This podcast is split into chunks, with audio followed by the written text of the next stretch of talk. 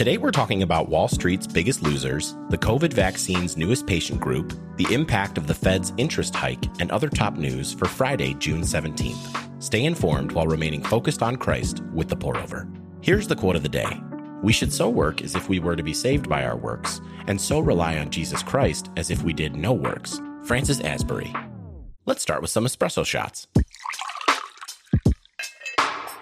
All the contestants on The Biggest Loser's new Finance Edition are absolutely crushing it.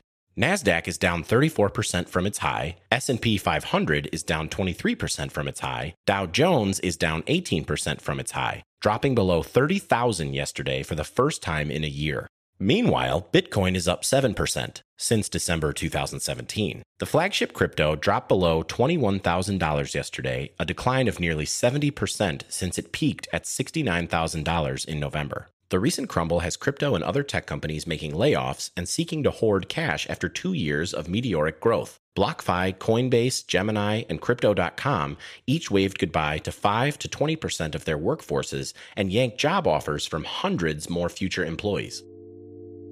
Our hope is never contingent on an economic outcome. It's much more secure than that. Regardless of whether things get worse or better during your lifetime, everything eventually ends well for followers of Christ.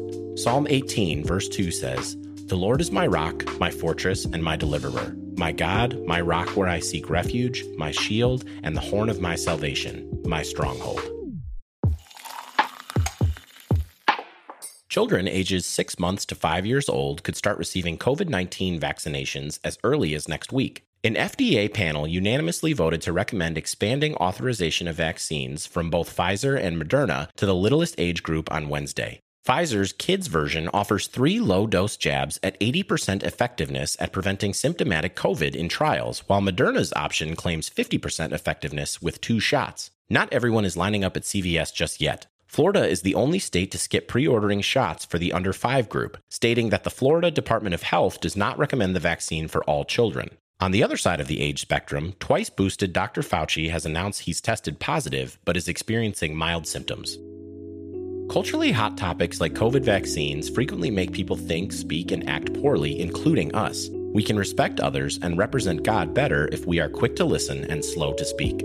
James 1, verse 19 through 20 says, Everyone should be quick to listen, slow to speak, and slow to anger, for human anger does not accomplish God's righteousness.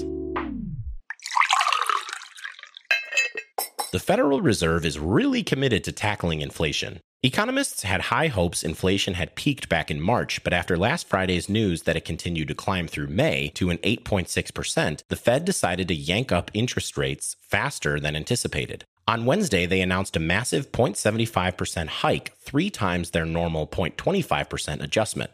Here's the logic higher interest rates make debt, credit cards, car loans, mortgages, etc., more expensive, which means consumers spend less, and that decreased demand should lower prices. The risk is that while they're trying to cool off the economy, they may accidentally deep freeze it, Prospective homebuyers are likely already adjusting plans. Wednesday's rate hike pushed mortgage rates up to an average 5.78%, up 2.67% from six months ago. Here's a verse to consider when you're redoing your grocery budget. I know how to make do with little, I know how to make do with a lot. In any and all circumstances, I have learned the secret of being content. Whether well fed or hungry, whether in abundance or in need, I am able to do all things through him who strengthens me. Philippians 4 12 through 13. Today's podcast is brought to you by Public Goods. Most companies that make the things that we buy most often, you know, shampoo, coffee, cleaners, etc., make some pretty illogical long-term compromises for short-term benefits. Things like labels that stand out on a store shelf but look horrible in your home, or containers with 4 weeks of product that take 450 years to decompose. Public Goods is different. They're the one stop shop for sustainable, healthy, and high quality everyday essentials. They carry no single use plastics, no toxic chemicals, and they keep costs low. Oh, and you can actually get $15 off your first order by entering the code The Pour Over. No spaces. There's no minimum purchase, so you've got nothing to lose. Start shopping today by clicking the link in our show notes. In other brews, here's a rapid round of updates.